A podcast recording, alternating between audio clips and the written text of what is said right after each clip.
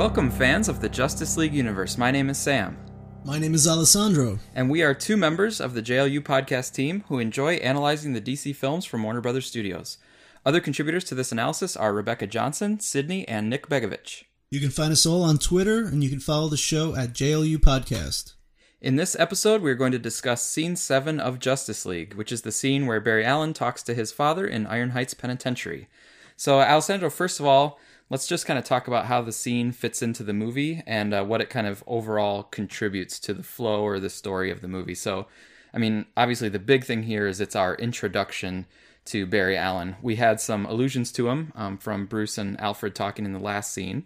So that kind of cues him up, and then here he comes, our first time seeing him, the first scene with him in the movie. And it's, I guess, also our first time seeing him use his powers in this movie. Although it's a very, very different look than the rest of the movie. There's that missing glow of the electricity. My my take on that is that um, maybe we're we're intended to be seeing it from everyone else's perspective, and maybe only Barry sees that electricity. Yeah, I've wondered that too. Like, he's the one that goes kind of inside the Speed Force and stuff and all that's happening, but to people outside, it might be kind of like the camera footage was in BVS, where to people outside, it's just like something happened, but I, I didn't even really see what happened. Exactly. Yeah, which uh, that could be kind of interesting. Right, you bring up a good point in that in that surveillance footage. You don't see any electricity.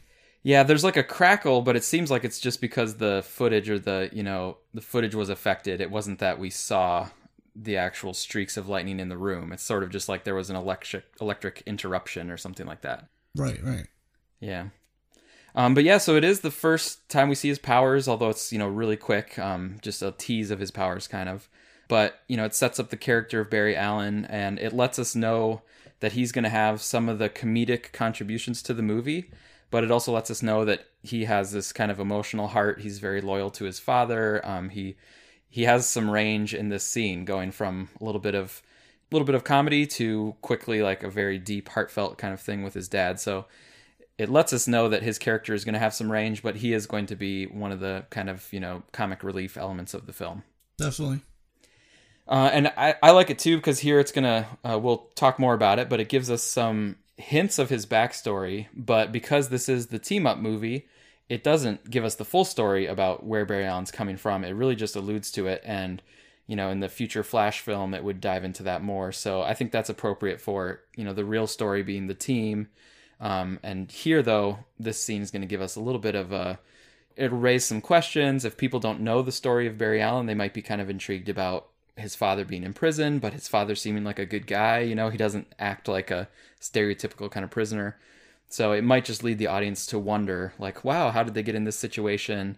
It's a father son dynamic that's kind of int- interesting that I might want to see more of. And I think it's important to note that, you know, there's a, a lot of people that think that maybe, you know, Flash should have had his own solo movie before this sort of team up.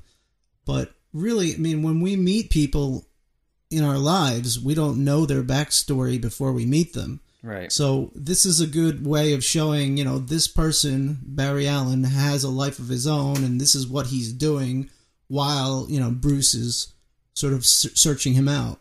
Mm-hmm. Yeah, that's a great point. Like uh, when you actually meet people, you might kind of meet them at first and say like, "Oh, they're kind of funny, quirky. I like their personality."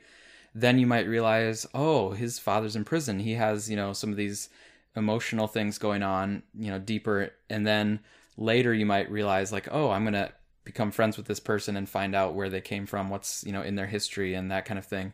So you're right, it does kind of follow the way that we really get to know people in life. Yeah, and I mean, Z- Zack's characters have a lot of layers, so there's always going to be more to learn about them. You know, it's not just like you're going to have one movie and then you know everything about them, and then then they could team up. So yeah, it's like we're slowly getting to learn more about these characters, and here's our first look, a deeper look at you know Barry's character. Yeah, and for me as a movie watcher, there's quite a few movies that the characters they just have a personality they don't really have the layers of characterization and history and emotional complexity they just have a some sort of personality like oh the smart aleck oh the sarcastic guy oh the funny one oh the dumb one but for me i really like movies where it's like the characters don't just have a personality; they also have history and feelings and desires and all that kind of stuff. And so I, I agree. In in Zack's movies, really tries to put a lot more complexity into the characters rather than just a personality. Although the mainstream audience really does kind of eat up a personality. Like a movie can be a big hit just because of a personality on the surface. Oh, definitely. And the actor's role in that makes a big difference. Yeah. Um, the last thing I wanted to say about the like overarching contribution of this scene is that it continues the structure that's very clear in this movie, which is that we are introduced to all the Justice League members individually. We had a Superman scene, a Batman scene, then a Wonder Woman scene, then an Aquaman scene, uh, and a Flash scene. So they're kind of laying all the pieces out there. And then later they're going to start pairing up more. Like we had Bruce and Arthur met each other, but they haven't really formed a bond yet. The next phase of the structure, certain pairs are going to kind of form bonds or make connections with each other and then the last phase will be like the whole team coming together as a cohesive unit. So this one is another link in that chain of all right, we're gonna slide Barry Allen here as the next character in the mix. And I guess in a way, um, we also sort of see them pairing off in compatible ways. Here we see Barry struggling with a parent with you know his father, mm-hmm. and we know Bruce's his relationship with his father was significant to him, as he mentioned in BVS. You know, mm-hmm. and then later we'll see Cyborg feeling out of place in man's world, like just like Diana. Mm-hmm. So in a way, we're sort of seeing glimpses of them and how they would identify with their eventual pairing, uh, you know, partner. Yep. And then finally, the team comes together. Yep. Yep. Exactly. Um, so let's go through the scene a little bit in detail. So uh, it starts out with cutting right to the filing cabinet and some of the guards here at uh, Iron Heights. Um, and the director here uses a similar kind of blocking move as the last scene, where there's this character kind of center screen, and then the character moves from left to right. And as they move from left to right, we see like a main character in the background. So last scene, it was Alfred moving across in the airplane, and then Bruce is in the background and then this time it's the guard moving across, and then Barry appears in the background. Um, so it's a pretty effective way to use a lot of the space of the the room here, and you know, and the frame, and then to focus our attention back towards the character that's going to become important. And here they also emphasize Barry by having him in this red. Uh, the rest of the room is kind of like blues and tans and grays, and Barry is really his red pops out, so it draws our eye right to him. Yeah, and people online have mentioned that they think his uh, his jacket is sort of a uh, homage to uh, the original uh, Superman movie with Christopher Reeve because Clark wears a similar colored uh, sweater in that movie. But also, we we get Barry um, when Barry first appears on the screen, we get a full frontal shot, which honestly I think is a little not typical Zack Snyder, but it helps us to see the the the character right off the bat and sort of get our attention to to what he looks like. Yeah, it's. Uh, I mean, overall, this portion where he's kind of checking in, it's um, it's filmed in a pretty like straightforward way. Like I mentioned, the blocking at the start, but that's still pretty simple. Right. And then here, it's kind of just basic coverage of the characters. The only angle that's a little bit of a kind of unique angle is when Barry is about to do his super speed uh, they get kind of a good angle for his facial reaction as he turns away and stuff. But mostly this is kind of just covered very standard sorts of shots. I do. They show some reflective glass here, um, but really I think the more effective use of the reflection is in the part when he's with his father. So we'll talk about that more when we get there. Um, but right now Barry's signing in um, to visit somebody here in Iron Heights, and we actually already know it's his dad because Alfred mentioned that his dad is in prison for uh, supposedly killing his mother. Um, so we have that information going into this. And he does say Henry Allen, so we could sort of connect the, yeah, the surname. Yeah. yeah, so that all makes sense. Um, and he starts to fill out the form, and this guy behind him has absolutely no patience because it's literally yeah. Barry's only been at the front of the line for about four seconds, and he's already saying "hurry up." So that's pretty extreme, but maybe this guy's had a really bad day and he's just, uh, you know, a little irritable. And it's kind of interesting because actually, I, th- I thought that maybe there was a uh, the line disappeared, but now it's actually pretty consistent. Oh, that Um, was behind the guy. Like that, there are other people waiting. Yeah, Yeah. yeah, there are several people waiting behind. I noticed that. So Barry turns around and, uh, you know, rather than getting upset, he decides to. And I found I found it to be a big coincidence that he just happened to have a marker instead of like a ballpoint pen for this scene. Yeah, And that kind of bothered me. yeah. Maybe they have the like soft tip because it's safer in a prison setting or something. Uh, No, I, I hadn't thought of that. I'm just uh, making. I mean, I mean, my my main thing with this is I was just really surprised that Barry would take the risk of using his powers not only in front of other people, but in a situation where there's lots of surveillance and like lots of people paying attention to what's going on because you're right next to this, you know, like the lockdown area. right. So uh, it's pretty like bold of Barry to do that um, in a place where he could very easily get noticed by authorities who might do something about it. But I think this is almost kind of like telling us about the tone of the movie. However, this scene came to be, it's in the movie, and so it's kind of letting us know hey, people might be a little bit looser with their powers, and you're just supposed to enjoy it and laugh at the gag Hmm. you know so it's kind of like it's early enough in the movie that rather than criticizing this we should take it as a signal about how to watch this movie you're supposed to actually open yourself up to just some more fun and humor rather than seriously thinking about like what a person should do with their powers Okay. uh, definitely a major departure in tone from BVS.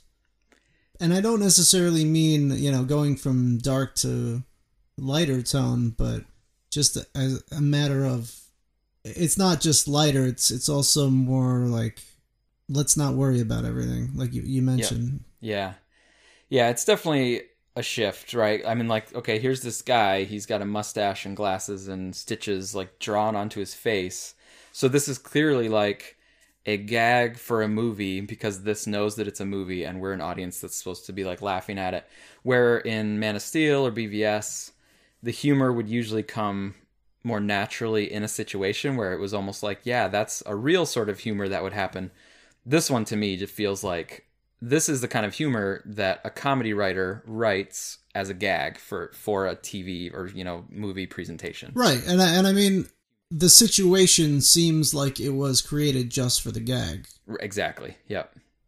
Right. Yeah. So it is definitely Where- as opposed to as opposed to some of the other you know some other humor for example when alfred makes you know remarks snide remarks to bruce and bvs you know this it's a, a joke considering the history of the character and the situation rather than you know creating a small situation short situation that would allow for that joke Yeah. Now you could say that this is a new character being introduced, and so with a new character could come a new sort of tone, or you know, if you did this kind of gag with a character from BVS, that would be even more jarring than if you do it with a new character, because you have a little bit of freedom to sort of set the tone for a new character being introduced. But later in the movie, there's even humor that is a shift, and it does use characters from the previous movies. So right um, definitely just a shift overall and this is like a clear moment where it's like oh as an audience we need to realize that we have to approach this movie differently than we maybe always do with man of steel or bvs are the main ones that i think of And uh, Sydney actually, she commented that that that gag sort of reminded her of the scene in The Incredibles where Dash puts a tack on his teacher's chair. Right and he was even Which, faster than you the camera so like and flash here could be Right. faster than the camera too but yeah it- Right. yeah both funny and um, i haven't seen the uh, incredibles sequel yet but i'm excited for that one but um, Yeah, it looks good. another kind of thing you noticed was this guy has a mustache artificially added to his face Right. and there's another character who had a mustache artificially removed from his face so right. Thought it was ironic. Uh, yeah Well, I don't think that's the right use of the word ironic, but you you get what I mean. yeah yeah and the thing for me that so this is the kind of thing that i kind of like even better than the gag overall is i i like um ezra miller's face when he turns away i thought he acted it really well like he has this kind of smirk and he's like i better turn away before i i crack right. But then I like how they have a close up of, of Barry Allen on the form, and then he signs BA. And obviously that's his initials, but I kind of got a chuckle about that at the theaters because he did what you might call like a badass move, and then he's signing like BA. I'm like, okay, that's is kind of funny if you think of it that way.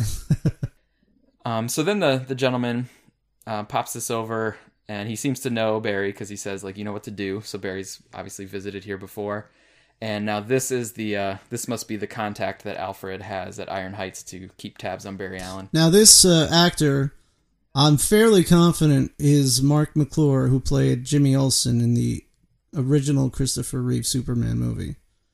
Mm-hmm. There are some people who said who aren't quite convinced, but um, personally, uh, you know, there's not necessarily any credit because I think I believe that this was a, a reshoot uh, because originally in the trailers, I believe we see him as a, an officer in the Heroes Park. Right. Yeah. Police Um, officer. Yeah. Now that that uh, character may have been a different person altogether and just look similar, Mm-hmm. but ultimately, I, I'm pr- fairly confident that this is him, uh, and that this scene is actually a, a new scene that was reshot. Yeah. So maybe they used him here because his officer part Because got cut that out. other- Maybe. Right. Yeah, that could make sense. Um, I also think uh, you know we don't get um, too caught up in the reshoots or not, but like when it when we can tell from a trailer, we're willing to kind of talk about what might be a reshoot. I also suspect this is a reshoot, um, not just because of the humor, but because we are going into a scene that's pretty emotional. Like it's pretty raw between a father and son. They kind of get right into the heart of their relationship and what they're dealing with. And my guess is in the original kind of cut of this, they wouldn't have had such a straight up um, comedic gag right before the the kind of touching father son moment. Um, kind Right. of That makes sense. yeah, so it's it's kind of a whiplash from like, oh, that was a funny gag to they're like almost crying and trying to touch each other's hand and stuff, you know. So Now, I also felt like there was some inconsistency with the timing of this, where the guard signals, presumably to Batman, you know, that Barry's there. But when Bruce actually gets a notification on his phone, he's this. It's much later in the film, uh, where he's talking to Diana. So it seems like there might be a timing inconsistency there. hmm. And and yeah, okay, maybe you know he's doing it multiple times every time Barry's there, Mm-hmm. and this is just there to establish the the mode of of communication. hmm But it just uh, as the way it works in the film, it for me it feels like a disconnect. right, yeah, like it's it's possible to explain it away, but it's not tightly constructed because if it was really tightly constructed, there would not be any kind of discrepancy like that that you would even have to explain away. Although I did think it was interesting that the the little red phone on the the the smartphone Mm-hmm. uh, it looks a lot like the red phone in the Batman TV series. Yeah. So it could be like an homage. Yeah, I think that's pretty fair um, to say because it doesn't seem like. I mean, it seems like they could have chosen a lot of other things to have this, you know, logo for contacting Alfred. So to choose that red phone and to have it really light up like that, uh, I I can buy that that that was a purposeful homage to uh, the Batman television show. Um, yeah, and they they finish off the gag with another little uh, kind of after effect uh, punch with the guy not knowing what's on his face and the you know the clerk mentioning it to him, and they cut inside to more my favorite part of the scene, which is uh, really getting to see some acting between uh, Billy Crudup and Ezra Miller here, where they don't get much of a ramp up. They kind of dive right into it, but that to me the acting was so good that I buy it, even though it, they kind of just go right into the core of their relationship. I think it's cool that they got uh, Billy Crudup to be Henry Allen, hmm who uh, he obviously played Doctor Manhattan in Watchmen. So Zack already had that relationship with with him.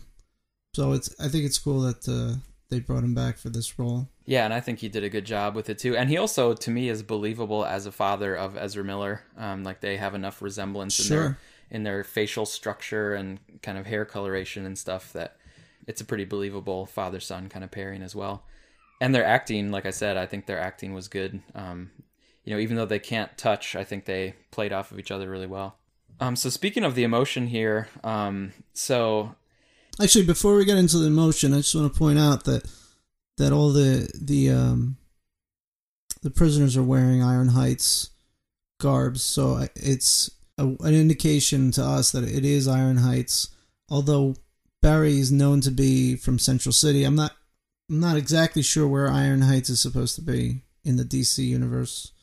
I know in some stories it's in Keystone City in the comic books, Right. and then in the like uh, Arrowverse, you know, on the CW, it's like between Starling City or Star City and Central City. Hmm. Here, I don't think they actually say where this is, but because they don't say, to me, they kind of like lead the audience to believe it's in Central City or like right outside of Central City because Barry like you know visits it regularly, and then we see him like walking back to his place where he's staying. So until they provide more information, in my mind, it's sort of in the vicinity of Central City, just so that I can attach it directly to the Barry Allen character. I'm assuming uh, it says Central Penitentiary. Central it says Central on his on his uh his breast pocket, but I can't make out exactly what the the rest is.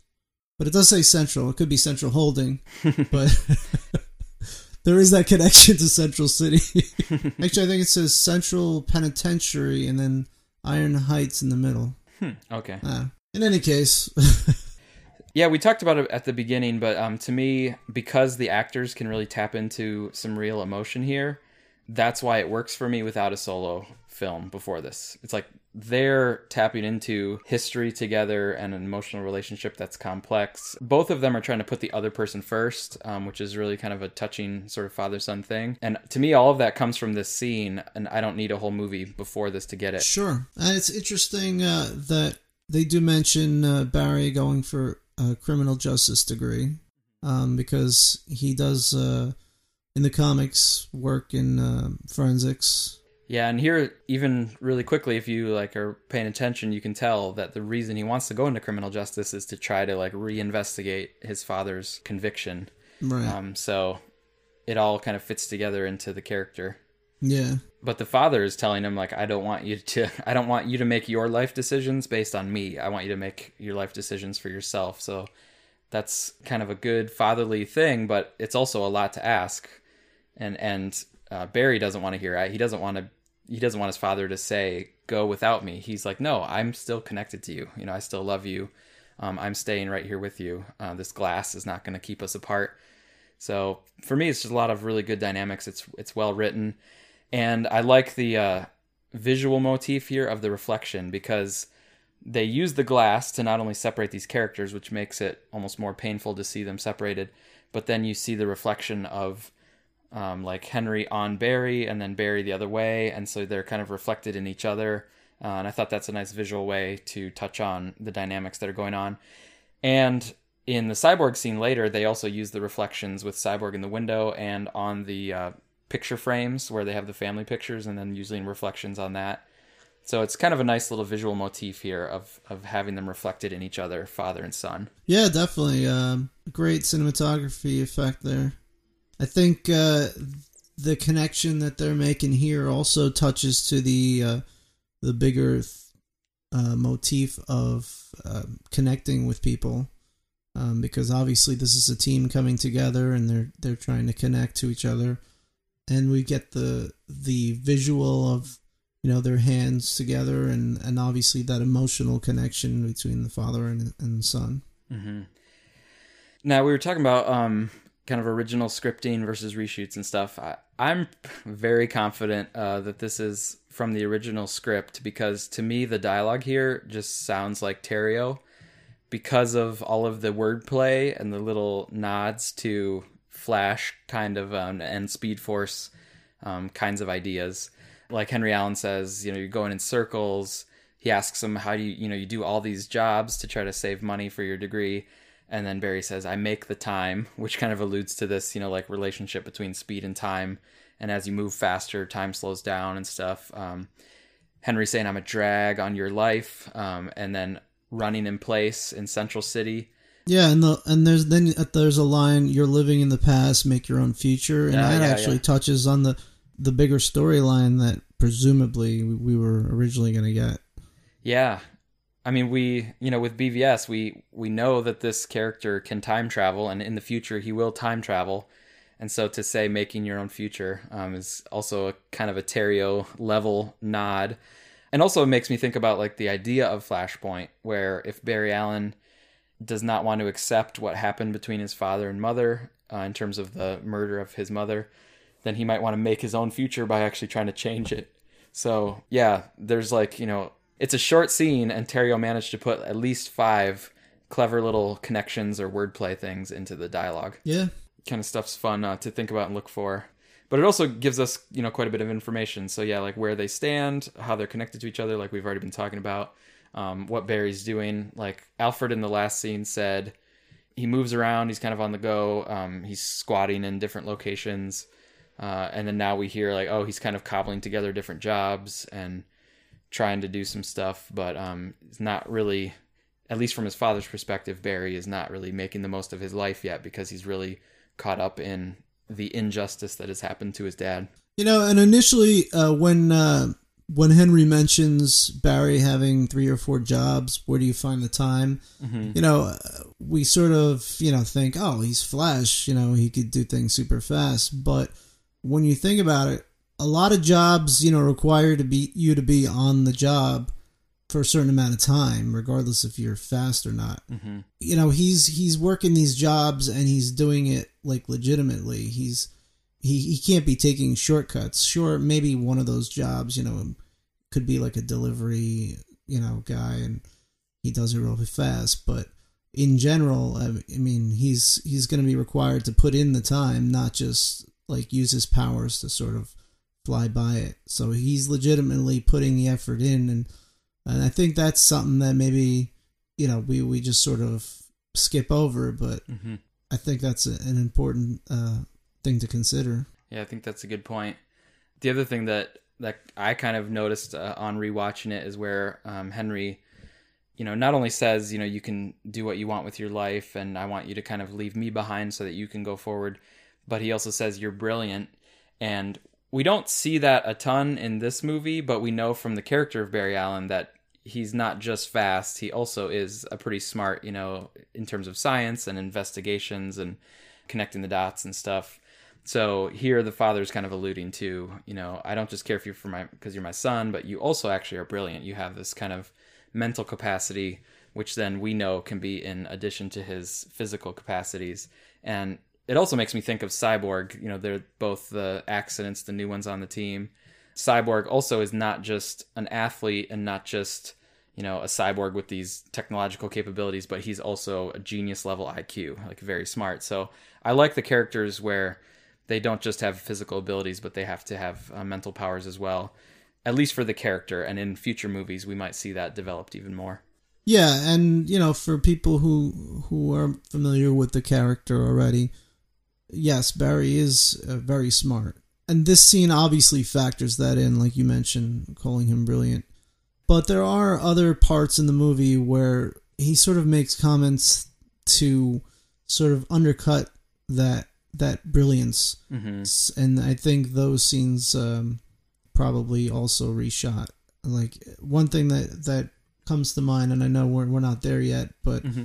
And it could just be a joke, obviously. But when he says, "Oh, I, I thought it was like a bomb or something," uh, you know, maybe he's just trying to ease the tension. But it's not very uh, characteristic of Barry to yeah. be so like flippant and um, not know what he's talking about when it comes to stuff like that. Right. You know, I, I like the Barry Allen Flash character, um, but I'm not hugely well read on the whole history of Barry Allen and all that stuff. So I'd be curious about like some really big Barry Allen fans, like if they felt like it was consistent or if there were parts that really deviated from the Barry Allen character. But I think even within the movie, you're right. There's a little bit of inconsistency. Maybe it's because he's really new to the hero thing, um, and so he has this brilliance, but he hasn't found a way to integrate the brilliance into all these new situations he's finding himself in. Yeah, and the fact that he was able to assemble his suit, yeah, yeah. Uh, from like NASA level parts, uh, you know, true, contributes yeah. to the fact that he's so brilliant. All right, I think that will do it for our analysis of Scene 7 of Justice League. Next up, we're going to shift back over to Wonder Woman uh, as that film begins to pick up steam, heading towards the final showdown with Ludendorff and then Ares. Um, but as usual, we thank the Suicide Squad cast and Man of Steel Answers for blazing a DC podcast trail for us. And on behalf of the JLU podcast team, thank you for listening. If you'd like more in-depth content related to DC films, then be sure to check out our Patreon page at patreon.com slash JLU podcast.